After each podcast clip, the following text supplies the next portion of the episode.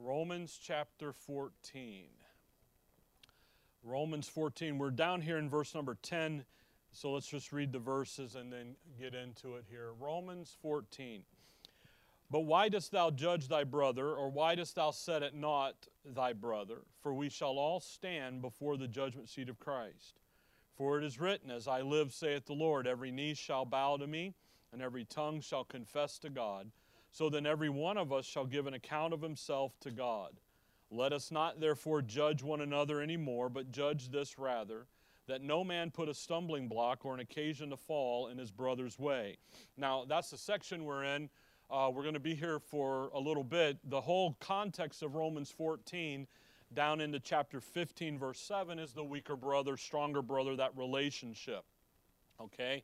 Actually, it should be weaker believer and stronger believer because there's male and, you know, there's men and women involved in this, okay? But uh, it, it's an issue here that as Paul, for the very first time, introduces the subject of the judgment seat of Christ. And he does it uh, here, and it's something that we need to be very aware of, we need to understand. So we're going to spend this week, next week, and next week uh, looking at the issue of the judgment seat of Christ, and another week if we need that, because it is something that is very vital, it's very critical in our understanding.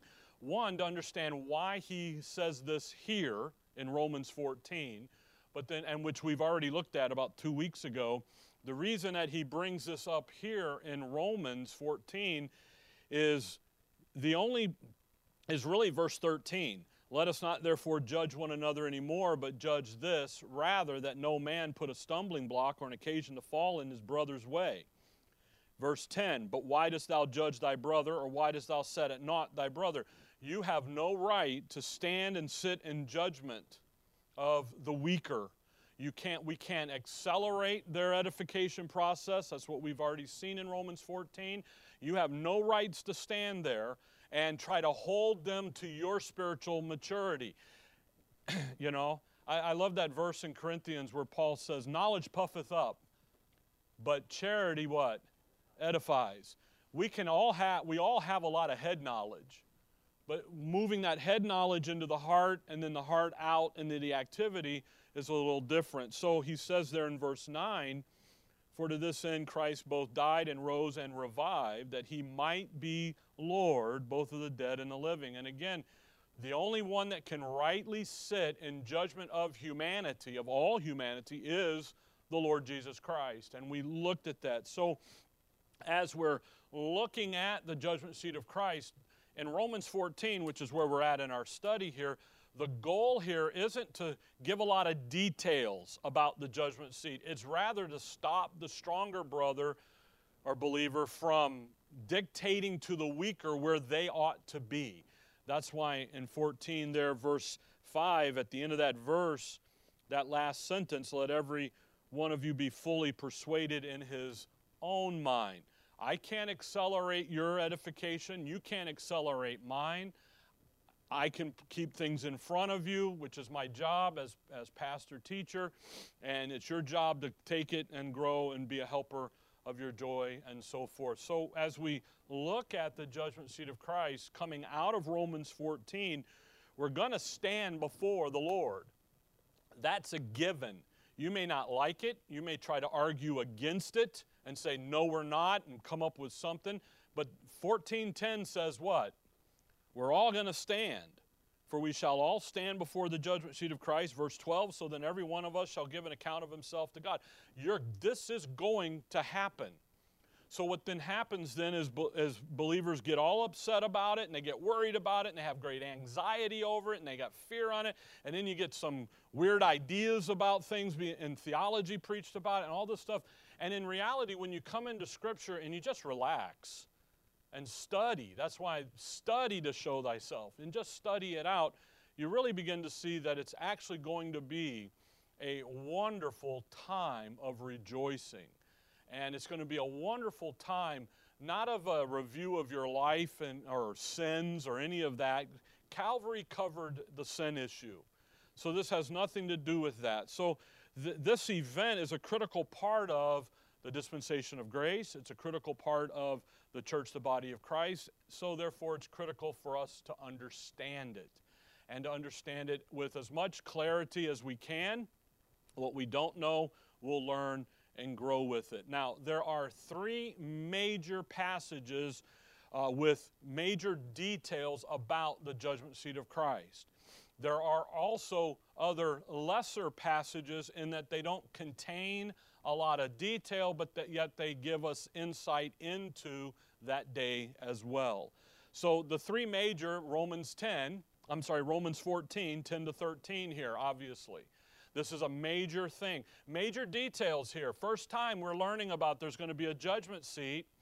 Christ is going to be the one sitting on it, and we're all appearing before it. We're all going to stand there.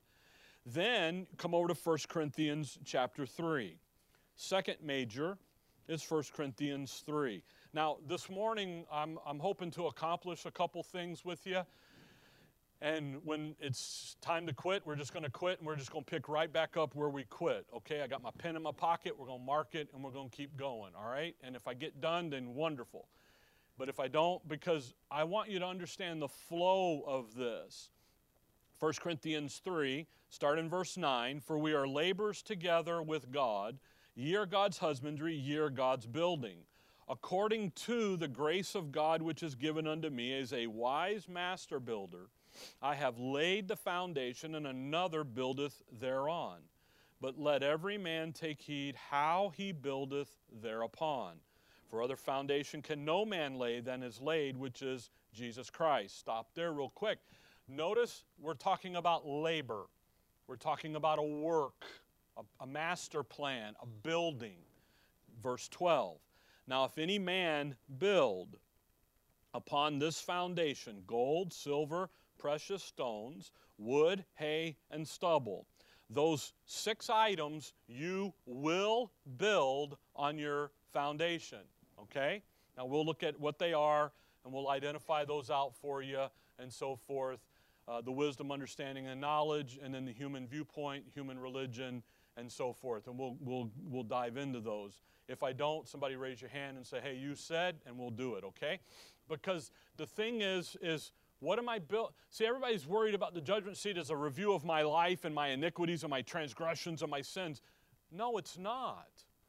If that's what the judgment seat is, then Calvary didn't do its job. And then why are you even there? Because the judgment seat, we're going to see it in a minute, it's just going to be believers only. Okay?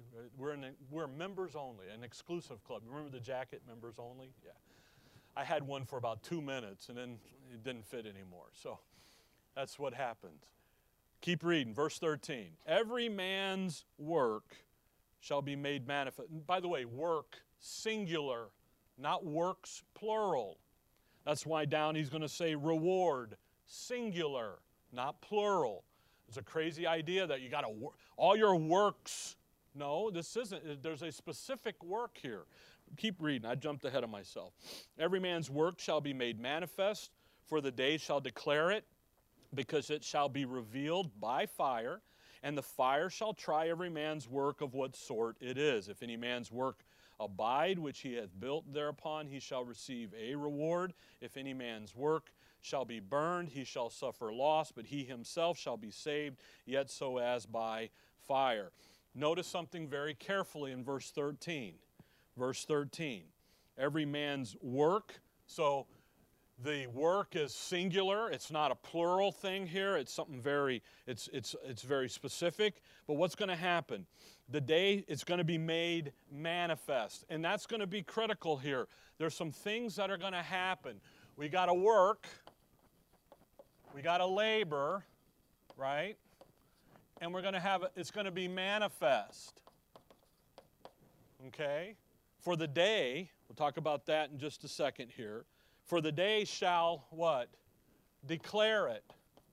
There's going to be a declaration. We're going to have a declare, declare it, and because it uh, shall be revealed. See, now this is R E. Somebody just spelled it for me. R E V. That's what I missed. Revealed, okay? So there's, there's an, this event is going. I'm in 1 Corinthians 3. Okay? so there's some things that are going to be revealed. Now, the work. The work is a specific issue. And if you notice back up there in verse 10, Paul says, I'm the master builder, I've laid the foundation, right? What's who's the foundation? Jesus Christ, but how? The preaching of Jesus Christ according to the revelation of the mystery. Okay, Romans 16, 25 and 26. But in Romans 16, 25 and 26, what do we learn? We're not there yet in our Roman study. We learn the edification process, don't we? So this work is the work of the issue of edification. That's the, that's the work. The work isn't out saving souls. How many souls did you save today? It isn't. The work is that work of edification. The, the, there's nothing to do with sins and iniquities and transgressions, nothing to do with who you are in Adam, because when you stand there, you're not standing there as someone in Adam any longer. Okay? Rather, you're standing there as a member of the church, the body of Christ, in your new body, and you're standing there, and he's going to review that work of edification. All right? Now, we're going to build in on all this. I'm, this is all intro to the next three weeks, okay? All right? But you got to understand that when we go through this, we're not talking about how many times, how often did you go to church? You know, there's not a verse that says go to church. There isn't. Now, there's some verses for Israel, but not for you and I. But rather, what, what are we to do? We're to gather together. Okay, there are verses. Paul's got a lot of those verses. All right? And when we come together, we have outlines and, and order and structure to do. So then when you come here, come over to Second Corinthians 5. Here's the next major passage on the judgment seat of Christ. So, first major, Romans 14, 10 to uh, 13. Second major, 1 Corinthians 3, 9 to 15. And now the second one, or the third one here is 2 Corinthians 5 and verse 9. Wherefore we labor, again, see that labor? Labor how? Labor in that edification process. Whether present or absent, we may be accepted of Him for we must all appear before the judgment seat of Christ. Now, there is actually the term. By the way, in 1 Corinthians 3, the term judgment seat of Christ isn't given, but that issue, you, remember the day? That, term, that phrase, the day? The day, this day, that day, this time, that time Again, context is king, talking what's going on here. Verse 10 We must all appear before the judgment seat of Christ, that every one may receive the things done, notice, in his body. Not by his body, not with his body, but where? In. Who's in you? That's that inner man.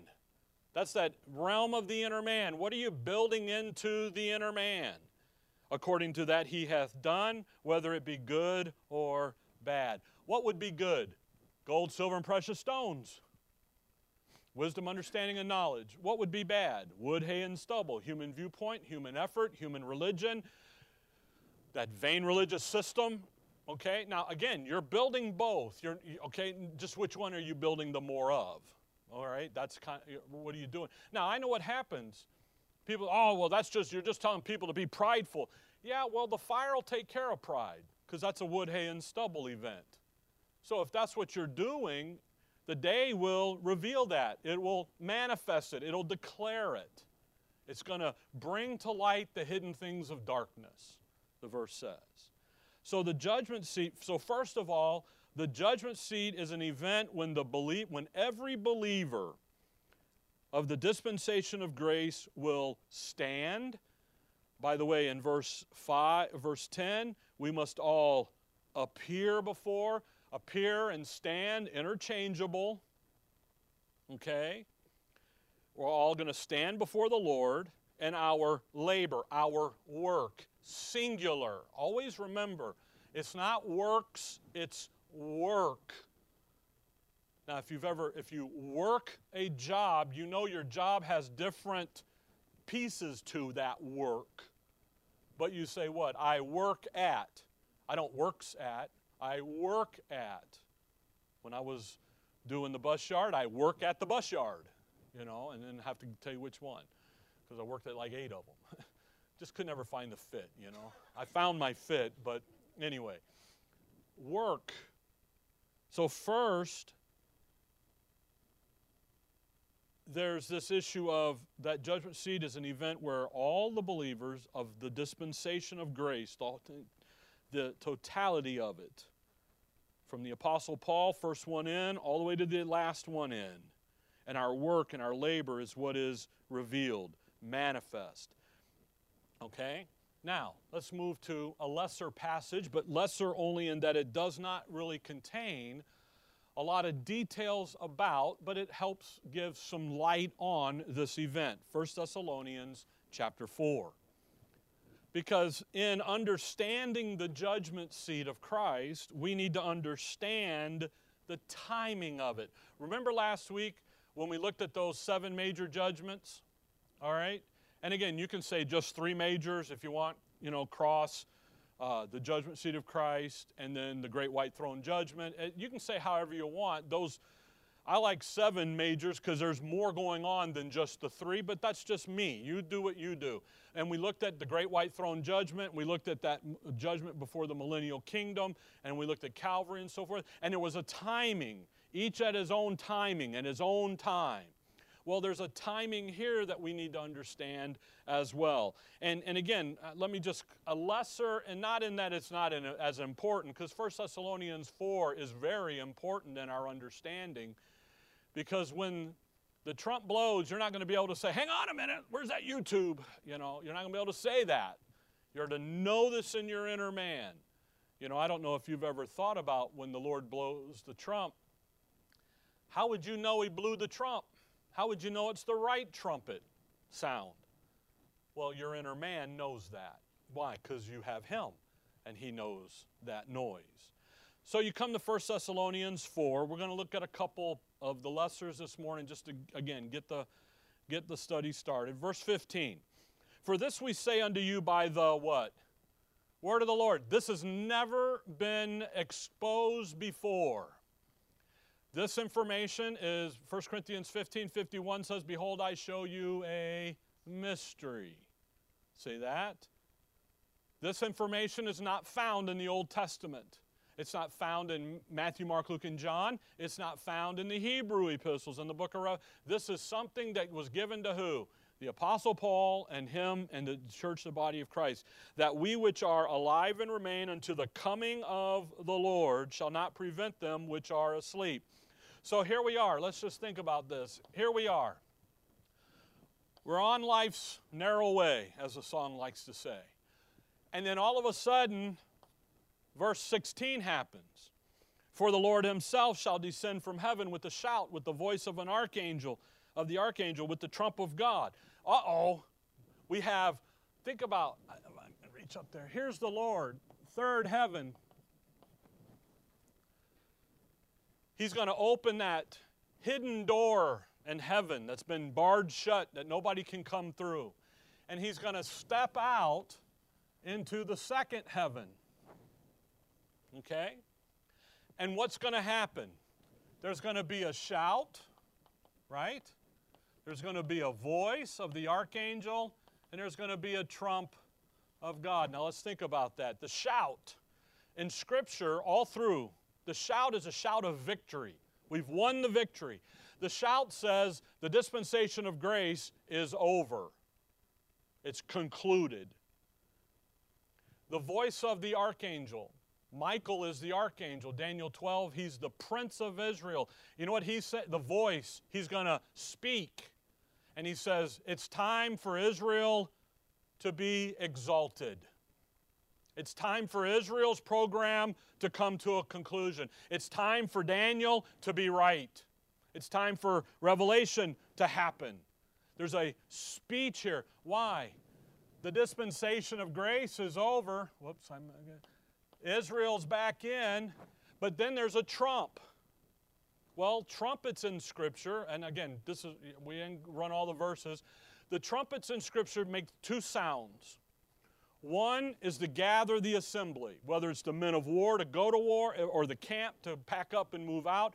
They blow it, you come together, and then the second blow is moving on out. It's time to move out. So you have two trumps. Now come over to 1 Corinthians. Uh, actually, before you do, look at look look there at 14 at, at 1 Thessalonians 4 16. And the dead in Christ shall what? Rise first. That's the dead. Verse 17, then we which are alive and remain shall be caught up. You see how you got alive? You got a one, two there. You got a dead group and you got an alive group. Now, the dead have to come from the third heaven. That's where they're at. They're in the presence of the Lord. And they have to have a resurrection just like the Lord Jesus Christ. They have to. Otherwise, Romans 6 is not true. Okay? Being buried with him in his death. I know that's identification, but it's also in the newness of his life. How was he resurrected from the dead? Dead had to do the same thing. You and I, now come over to 1 Corinthians 15, stick something in 1 Thessalonians 4. You got to think about this. 1 Corinthians 15 and verse 51. By the way, as you're turning, the Apostle Paul thought this event would happen in his lifetime. Thus, he uses the pronoun we and they. As life goes on and time goes by, he realizes that it's not going to happen. So then he shifts up and says, Well, when I leave, you need to know how to behave, and lays it out, okay? So don't think that this is something that you can figure out on a time clock or a calendar. Th- Paul thought it was going to happen in his day. So, by the way, so did Peter and the, and the little flock. They didn't think it was going to go on for 2,000 plus years. They thought, they said, hey, God's visiting the Gentiles. We got to get ready because when he's done, we're, we're up. So, there, so the activity like that. You got 1 Corinthians 15 now, right? Okay. Verse 51 Behold, I show you a mystery. We shall not all sleep, but we shall all be changed. Not all sleep, dead. Soft way of saying dead. Okay? We're not, we're, not all of us are going to die, but we're all going to be what? Changed. In the moment, in the twinkling of an eye, at the last trump, for the trumpet shall sound, and the dead shall be raised incorruptible, and we shall be changed. For this corruptible must put on incorruption, and this mortal must put on immortality. Now, notice that at the last trump, but notice the punctuation. There's a colon after that, isn't there? Did I look at that right? Yeah. So now we're going to, so we shall not, in the moment, we shall, uh, verse 51, we shall not all sleep, but we shall all be changed comma, in the moment, in the twinkling of an eye, at the last trump. So, those of us that are alive, when, when do we go? At the last trump. Then, change of subject, for the trumpet shall sound and the dead shall be raised. But what did 1 Thessalonians 4 tell us? Who's going up first? So we got one trump sound and two trump sound. Okay? All right, now let's think this through a little bit. Go back up to verse 45 and watch how this is consistent with how Paul has already talked about first and second and last and first in the, in the context. Because what people like to say is that this trumpet is the seventh trumpet of the book of the Revelation, and when that last angel trumpet sounds, then, then we're in. So we go through the trib and we go into this and we do this and yada, yada, yada. The problem is, is when you study the last trumpet of Revelation, that bad boy doesn't stop blowing until the new heaven and the new earth. And even then, if you, depending on how you read a couple, three or four verses, and how, where you put them, he actually blows on into the dispensation of the fullness of times, into the new. See? So this isn't because what does he say in 51? Behold, I show you a what? A mystery. This is the trump of God. The angel is the one blowing the trumpet in Revelation. And if that's not enough for you, then we can talk about it at Q&A sometime, okay? Obviously, who's blowing this one? The Lord himself. Now watch verse 45. And so it is written, the first man, Adam, was made a living soul, and the what? Last Adam was made a quickening spirit. You see how we got first and then last? Verse 47 The first man is of the earth, earthy, and the second man is the Lord from heaven. See how he just interchanged last and second? First stayed consistent, and then he says, last man. Who's, by the way, who's the last man? The Lord. Duh. Who's the last? Who's the second man? The Lord. Duh. This isn't brain surgery. It's the simplicity in Christ. You know who makes it brainiacs? Is us. We try to, It can't say that. No, it says that. So when he says the last trump shall sound, what would that be? The second trump. The first trumpet pulls up the dead. The second trumpet brings us, as we're walking along life's narrow way, we're building into our inner man an edifice of sound doctrine. And all of a sudden, the Lord, the Lord, there's a shout, there's a voice, there's a trump. Now, go back to 1 Thessalonians 4, because I spent a little more on that than I wanted to, but it, you have to understand the timing of this. Because after this event, we're going to have the 70th week of Daniel happen. We're going to have the second coming of the Lord. We're going to have the establishment of the millennial kingdom, the thousand years there, the intro, and then we're going to have the great white throne judgment, and then we're going to end into the new heaven and the new earth. And you know what? None of this is us. We're going to be here. This is us. This is our judgment seat is right here. Okay? Verse 17. Verse 17. Then we which are alive and remain shall be caught up together with them. All right? Who's the them? The dead in Christ. The ones back up in verse 13. But I would not have you to be ignorant, brethren, concerning them which are asleep, that ye sorrow not, even as others which have no hope. For if we believe that Jesus died and rose again, even so, them also which sleep in Jesus will God bring with him. How? In resurrection. So, what are we going to do? We're going to all be caught up here and we're going to meet the Lord, aren't we? So, he's going to end up here. Get off of that. All right? Verse 17. 417. Then we which are alive and remain shall be caught up together with them in the clouds. And I know everybody goes, oh, those are the angels. Eh, okay, I don't believe so, but I don't think they're not going to be there because this is going to be. By the way, who runs the second heaven? Who's the prince, the power of the air? You think he's going to be just, hey, yeah, come on in, guys. The permits are okay. Come on in. No, he's going to be fighting at every tooth and nail. You, you didn't dot an I and cross a T, guy. So if you want to say the clouds are angels, that's fine. I don't believe it. I believe it's a pavilion. But the Old Testament talks about the dark, swaddling clouds and pavilions holding back the glory of, of the Godhead.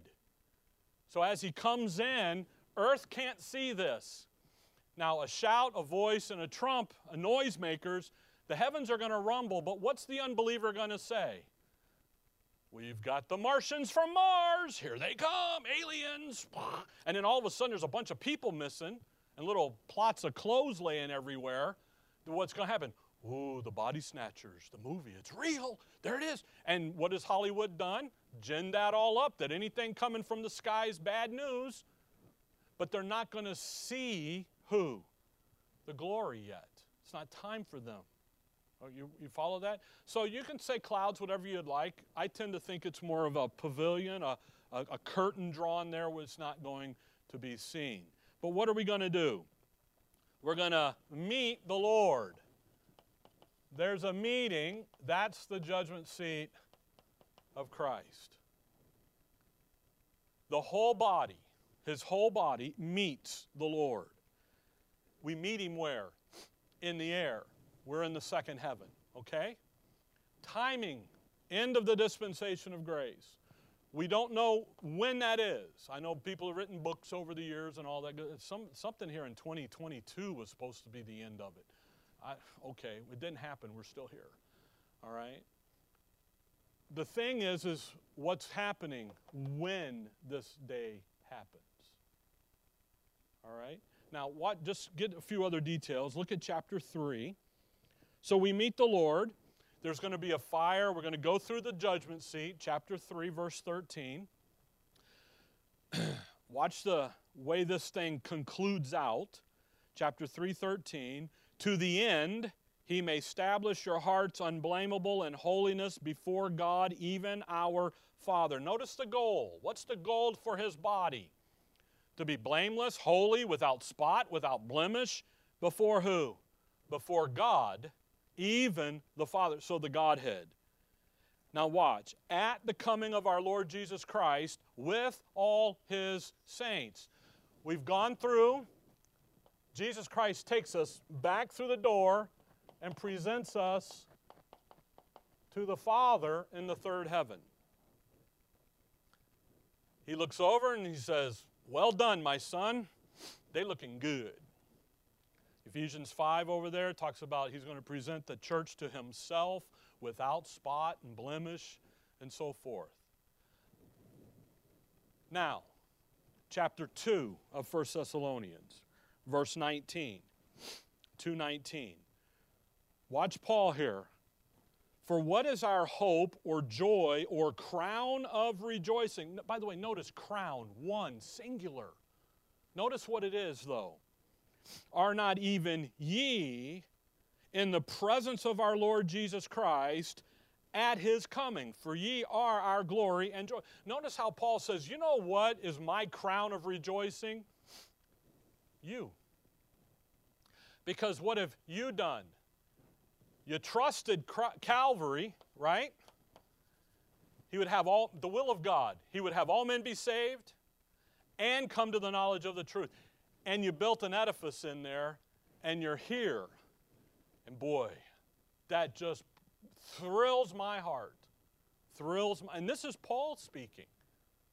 So then what, what, then what, do, what are we looking for when we talk about crown and reward? We're looking at the moose thing with the guy, big antlers and Burger King crowns everywhere. No, well, but what, what does religion tell you? That's what you're doing. Paul never says any of that. He says, let's build an edifice, guys, because the day is going to declare, it's going to manifest, it's going to reveal our labor, our work. What have we been doing here? Now, let me just, Paul tells Timothy to do the work of an evangelist.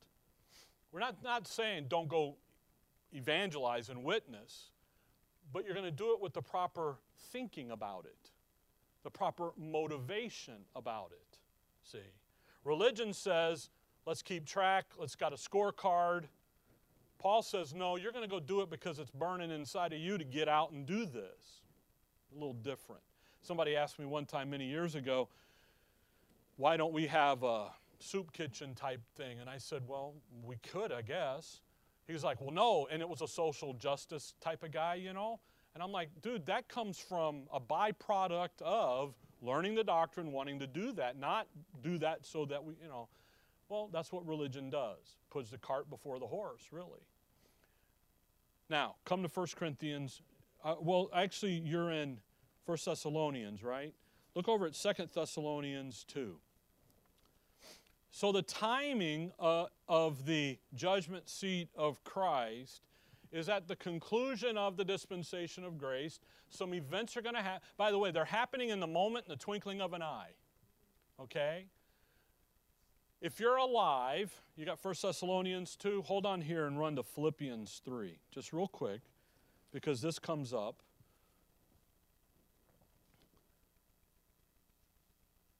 Philippians 3 and verse 21.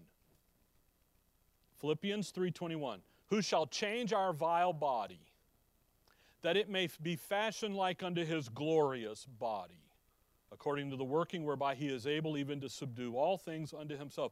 You see that thing about change our vile body? If you're dead, you're corrupted away, you're back to the dust. Okay? But if you're walking, what are you walking around in? A vile body, flesh. So what's he going to do to that body? He's going to change it and fashion it like his glorious body. By the way, you study his glorious body, what could that body do? Walk through walls? But it could do what? Leave earth and go to heaven, third heaven. Well, what do you need to do? you need to go into the second heaven. You got to have you got to have a new spacesuit on, baby. Let's go, okay? But it won't be a spacesuit. It'll be a new body. My point is, is if we're walking along and the and the and the Lord calls us home, go to Second Thessalonians two. You're, what's going to be left sitting where you're sitting is your clothes. Because what's He doing with this body? He's changing it. He's, it's going from vile to glorious. It's going from mortal to immortality. Okay? So you're, you're not, in other words, they're not going to come in here and go find a bunch of dead bodies laying all over like we all drank the Kool Aid. Okay? It ain't going to be that at all. They're going to see, you know, the neighbors might open the doors and go, We haven't seen anybody moving lately. you okay over there? and then just see, okay, because this the clothes aren't going anywhere. That's what belongs here. You follow that? So anyway, maybe that'll help. You work that out. Second Thessalonians 2 1. Now we beseech you, brethren, by the coming of our Lord Jesus Christ. What's he doing? Paul's beseeching based on understanding that one day he's going to come and by our what? Gathering together unto him. That's what we call this the rapture, you know, 1 Thessalonians 4, the rapture chapter, because it sounds good. But it's really our gathering together unto him. Ephesians 4, Paul refers in Ephesians 1 of the day of redemption, of the purchased possession. There we are, okay? Now, 1 uh, Corinthians 4. Let's get some more detail, okay? 1 Corinthians chapter 4. So, this is us, dispensation of grace, body of Christ. This is Israel and her prophetic program. By the way, there is a gap right here of time that nobody knows, understands. I mean, they all try to figure it out, but in the prophetic scripture, it's not there. Because within this time frame there's some things that have to have war and the city is destroyed and a lot of stuff in daniel 9 10 and 11 that haven't happened yet have to happen. And when that happens then and by the way in today's current technology it could literally be just a couple months. I mean if they're fighting wars in two minutes you know every, I remember when Ukraine, the war with Russia and Ukraine started, and they're like, oh, this will be a month. Well, it's been a little longer than that. But what did they anticipate? They anticipated Russia being able to come in and, and they didn't anticipate Ukraine standing up to them, which I'm glad they did. My point is, is technology today can lessen a lot of things. Um, when Gulf War One, George Bush Sr. started, um, for the first time in American history, military history, a war machine was up, deployed, and on the field in less than six months. Before that, it had taken longer. And they had it up and running in less than six months and actually had liberated Kuwait and all that on, in, in, like six to seven months. So everybody's like, wow, that was fast. Well, now what do they do? They, they sit in a little cubicle with a drone and they can do that. So technology has sped up a lot of this. So don't so remember that when you're trying to figure out when and where and what, okay? All right, everybody's got 1 Corinthians 4. Now watch verse number 5 because here's some more information and I'll be honest with you, this in 1 Corinthians 4 is tremendous. It gives tremendous insight into all that is going on at his coming. Okay? And again, we're talking about us. We're not talking. Let's just finish the thought just real quick. He presents us to the Father. All right? All this is going on while he's presented. Do you guys remember that little thing about a war in heaven in the first three and a half years? Okay? You, you remember that little thing, Revelation 12? Just a little thing, a little skirmish. Okay? But do you know who, you remember who's there? Michael. And who else? The Lord. Who just came down into the universe? Michael. Who just came down into the universe? The Lord. But now he takes us home, delivers us to the Father, and then he comes back down in, and the war is on. And what's he doing? Cleaning out heaven because where are we going to come? Roman Revelation 12, those that dwell in heaven. And then we're instituted into the heavenly places as this is carrying on out the war, and then he finishes on out on his second coming, okay? Just to kind of connect the dots for you, all right? So don't think the voice of the archangel is just something trivial. He's now in the mix. He's established a beachhead in the heavenly in the heaven, the second universe out there, the second heaven. They're in. It's time to do what? Make war. Before you make war, you always call your ambassadors home. Who are we? His ambassadors. It's time to make war. All right? Now, 1 Corinthians 4. Verse 1 let let a man so account of us as the ministers of Christ and stewards of the mysteries of God. More of it is required in the stewards that a man be found faithful. But we, I'm sorry, but with me it is a very small thing that I should be judged of you or of man's judgment. Yea, I judge not my own self. Now, no, how many judgments did Paul just mention there? Three. He says, I'm not going to be judged of you, Corinthians. I'm not going to be judged of man, world, and I can't even judge myself. Why? I'm not, I'm not able to do that. It's not my place to do that. Verse 4 For I know nothing by myself, yet am I not hereby justified, but yet, but he that judgeth me is the Lord. Romans 14, verse 9. Who has the right to judge you? Not the Corinthians, the local church, not the world, not even you. Who? The Lord does. See how that just added information here, okay? Now watch verse 5. Therefore, judge nothing before the time until the Lord come. Now come back over to 3, chapter 3, verse 13.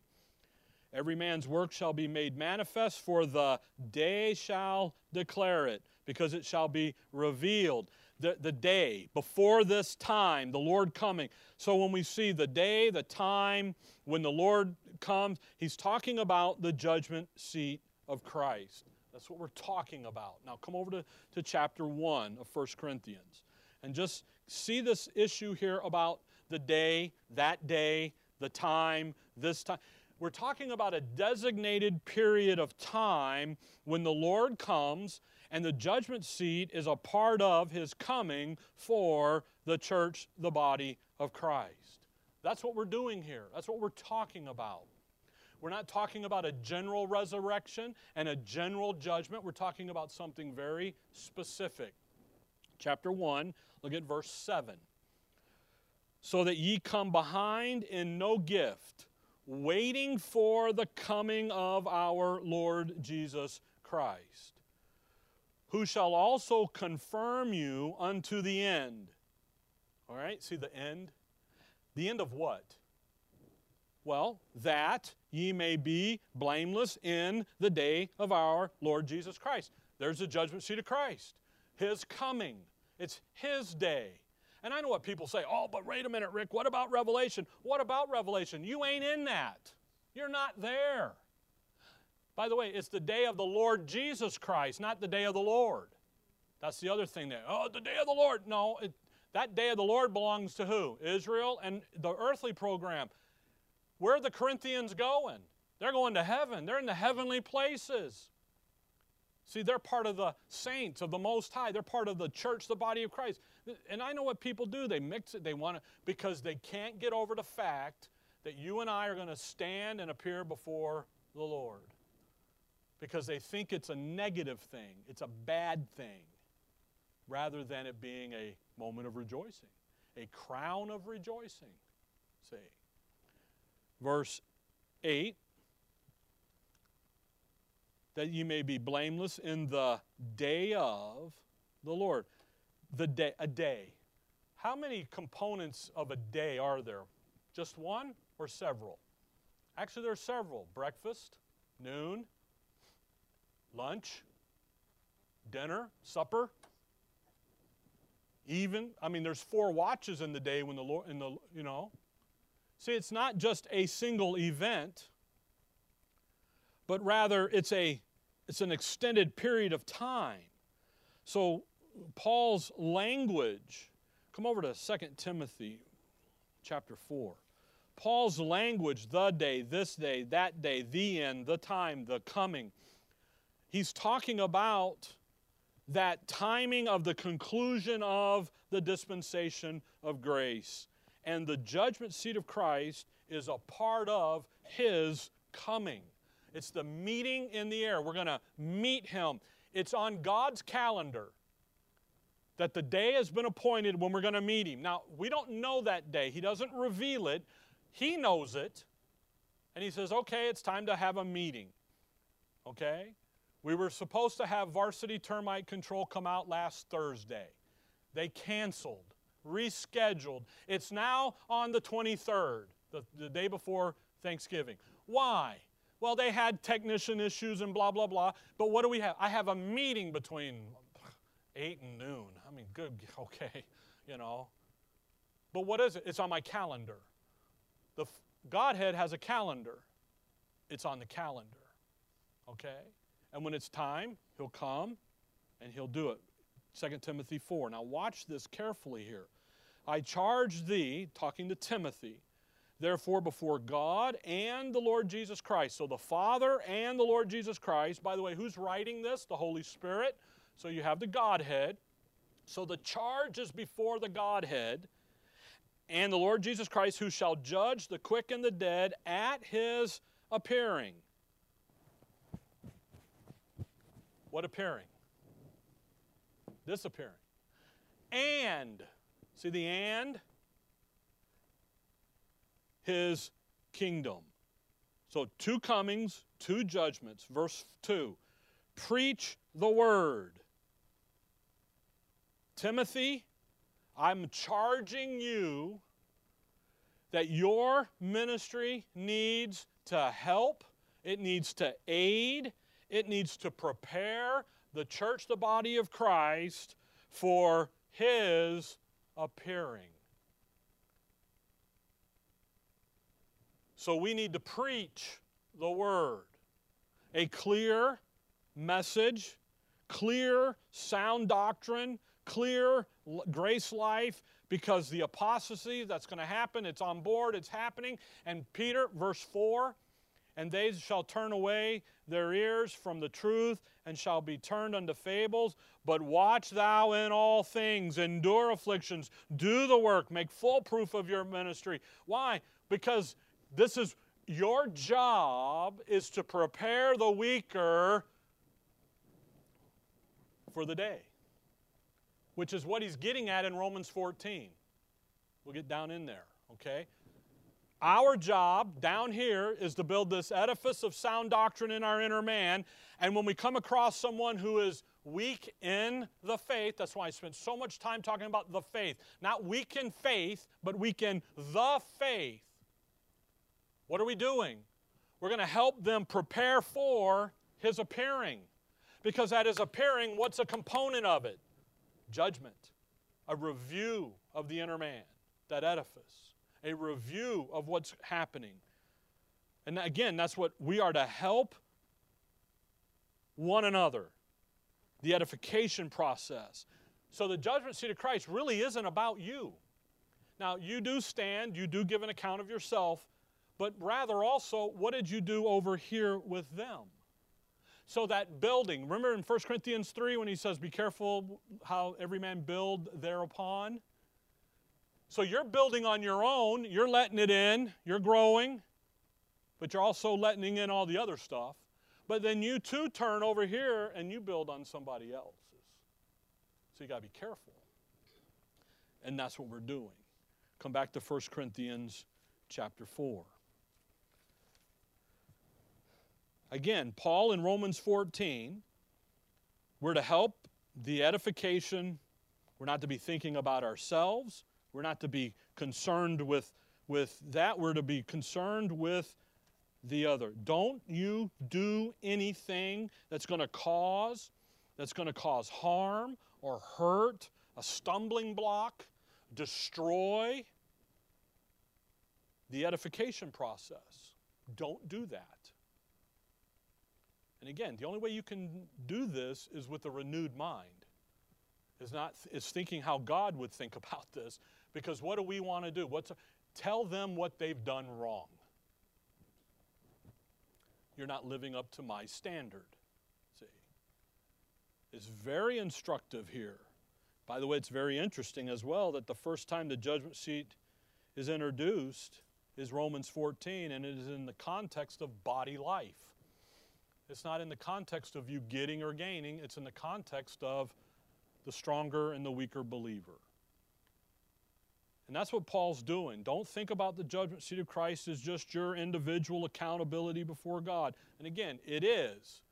But there's more to it than just that. It's our interaction with other members as well, their edification. That's why Paul would say, I want to be a helper of your joy.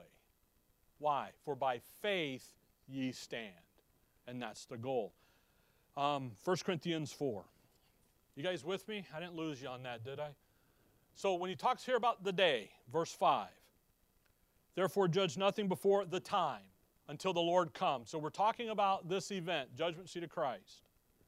Okay? Now watch something here. Uh, additional information. Who both will bring to light the hidden things of darkness and will make manifest the counsel of the hearts, and then shall every man have praise of God. Notice the and. There's three things happening at his appearing, at his coming. Okay? And they're all good things, by the way. Hidden, I, I know what happens. People read that word darkness and, oh my goodness, no, darkness is not evil here. Evil has been answered at Calvary. So the darkness here isn't evil. If it is evil, then Calvary didn't do its job. The hidden things of darkness. The other night I was up here and the out and it was about two, three o'clock in the afternoon, and the clouds rolled in for that storm. This room got dark. There's nothing evil in this room because I'm here. but it was what? It was dark. I turned the lights on, and the hidden things of darkness popped up. You know what I saw? Pews and all the stuff. So, darkness here, again, context. If darkness here is evil, then Calvary didn't do its job. This is nothing evil here. There's some hidden things he's going to expose. So, the first thing as uh, expose. He's going to expose some hidden things. He's going to expose, he's going to bring to light the hidden things of darkness, and he's going to manifest the counsels of the hearts. And we're going to have praise. Now, by the way, notice how that says that. And then shall every man have praise of God. It does not say, then every man will praise God. No. This ain't a, every man will what? Will have praise of God. That's completely different than you praising God. You've been praising God all along. This is not about you, it's about what He needs to get done. So, the three things Oh, five minutes to do three things. No, I'm just kidding. The hidden things, let's, let's catch that here quickly in the five minutes that we've got. Come over to 1 Timothy chapter 6. The hidden things, and again, the darkness isn't evil in the context, it's hidden. So it's a reference of some things that are, that are in place right now, but that no one can see just yet. 1, 1 Timothy 6, Look at verse 14. That thou keep this commandment without spot, unrebukable, unto the appearing of our Lord Jesus Christ. So, where is that? Right here, when he comes back for us, right? Verse 15. Which in his times, notice times plural, okay? He shall what? Show, manifest, expose, declare, reveal. Who is the blessed and only potentate, the King of Kings and Lord of Lords. Now, let me ask you something. Is he the King of Kings and Lord of Lords, only potentate? Yes. But he's not manifested that way today, is he? That part of him is hidden. That's what the verses say. He's not showing this until when? His appearing. see that? Is he? Yes. But the world knows him not that way. By the way, times. When else does he show to be King of King and Lord of Lords? And the only potentate, his second coming. Times. He's going to do this two times. He's literally going to reveal who he really is. When you talk to people today about who Christ is, they give you a bunch of different answers, don't they? But who is he? He is King of Kings, Lord of Lords, and only potentate. When does he going to show that? When's he going to put that? When is he going to bring the light, the hidden things? The day. This is the day when all that he is, his power and his authority to do and, the, and, and to accomplish, is going to be on display. Right now, it's behind door number one in the third heaven. You follow that? See what's happening here? There are hidden things that are not yet, by the way, hidden. Where's the, by the way, can you see the third heaven? I keep saying by the way because it's just stuff. You know why? It's hidden. It's, it's, behind, it's behind the veil. It's dark. The hidden things of darkness. Not evil, not bad. And when he shows himself to be who he really is, not right now, but out there in the future. Okay? Come over to, oh, well, you're in Timothy, right? Let's go back there to 2 Timothy 2, or 2 Thessalonians 2, I'm sorry. Actually, make it just for time. Man, 1 Thessalonians 4. I told myself not to hurry, but I want you to hurt, I want you to see this. 1 Thessalonians 4, verse 15, we have the coming of the Lord shall not prevent them which sleep. For the Lord himself shall what? Descend. He's what? He's revealing himself, isn't he? He has stepped out of the third heaven, Colossians 3. He stepped out of the third heaven, he stepped into the second heaven, and he is on display as what? The only potentate, King of King, and Lord of Lords. That's what we learned in Romans 14, verse 9. He's the judge. He, and he's revealed that way. The world doesn't see him that way. Hopefully you do, but the world doesn't. Look at Colossians 3. Colossians 3, verse 1. If ye then be risen with Christ, seek those things which are above, where Christ sitteth on the right hand of God. So where is Christ? He's, in, he's far above principalities, powers. He's in the third heaven. He's sitting on the right hand of God. Set your affections on things above, not on things on the earth. For, now watch, ye are dead, and your life is hid with Christ in God. When the world sees you, what do they see? Just another person, don't they? They don't see you, who you really are. Look at verse 4. When Christ, who is our life, shall appear. Well, when's he doing that? At his coming then shall ye also appear with him in glory. Think about when you hide something, that word hide, you can keep a secret. The dispensation of grace was a secret. But it but and no one knew it, but did it exist? Yes. It was established before the foundation of the world. It was just kept secret and not revealed. So it was hid where? In God. Catch? You can hide money, can't you? You can hide money in a Swiss bank account. Does it exist? Yes, but nobody knows you have it. Well, the government does, but okay. But what did you do? You hid it there for safety and security, don't you? You have a you have a safety oh, safety deposit box. What do you put in there? Stuff you don't want everybody knowing you got. But you got it. It's real. So hid. And by the way, you can also hide things, verse 3 For ye are dead, and your life is hid with Christ in God. The real you, who you really are in Christ, is hid from the unbeliever. They can't see that. By the way, it's also hid from the adversary. He can't see it. We, we talked about what the adversary missed in the new man and everything. So when you think about hiding, you're hid. How, how long am I hid? Verse 4. Until he does what? Until he appears. And when he appears, Jesus Christ is revealed as who he is. We're talking about the hidden things of darkness here. He's revealed as what? The only potentate, the King of Kings, the Lord of Lords, the judge. And then who you really are is revealed in Christ. Until then, all that's hid. But it's all what? It's all real. Do you guys catch that? It's real.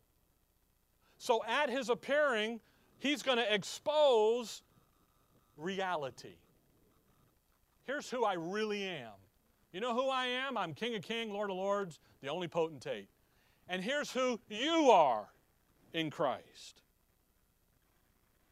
That's why 2 Thessalonians 2 1, where we were just a minute ago, that and is in that verse. Now we beseech you, brethren, by the coming of our Lord Jesus Christ and by our gathering together unto him. Because you're going to be there. Come over to Romans 8. You guys got, give me two minutes. We can get this one done and then we can pick up. Romans 8. I'd go all day with this, but you need a break and I need a break. When the Lord shall descend himself, he's going to make a declaration. He's going to expose reality.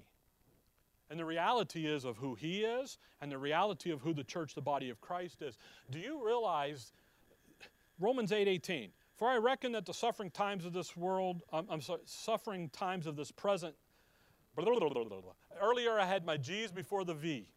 Now I got it all mixed up. For I reckon that the sufferings of this present time are not worthy to be compared with the glory which shall be revealed in us. Glory that what? Shall be revealed. There's Colossians 3. Now watch verse 19. For the earnest expectation of the creature waiteth for the manifestation of the sons of God. That hasn't happened yet. That is a future event, manifestation. The Lord is going to show you off, Ephesians 2 7 says. He's not doing this right now.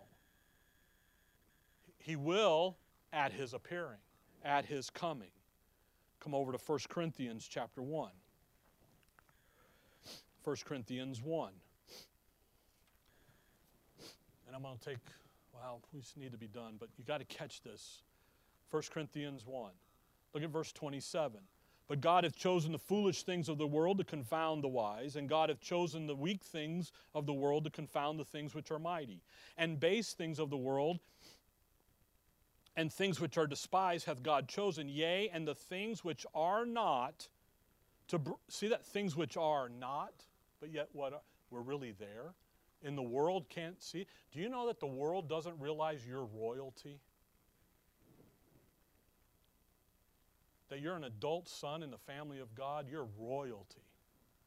And I'm not talking about Queenie over there or King. I'm, you're royal. They don't understand. Keep reading. To bring to naught things that are. Isn't that interesting? Your royalty. This, and you know what the second, the judgment seat of Christ is going to do? It's going to expose that. It's going to reveal.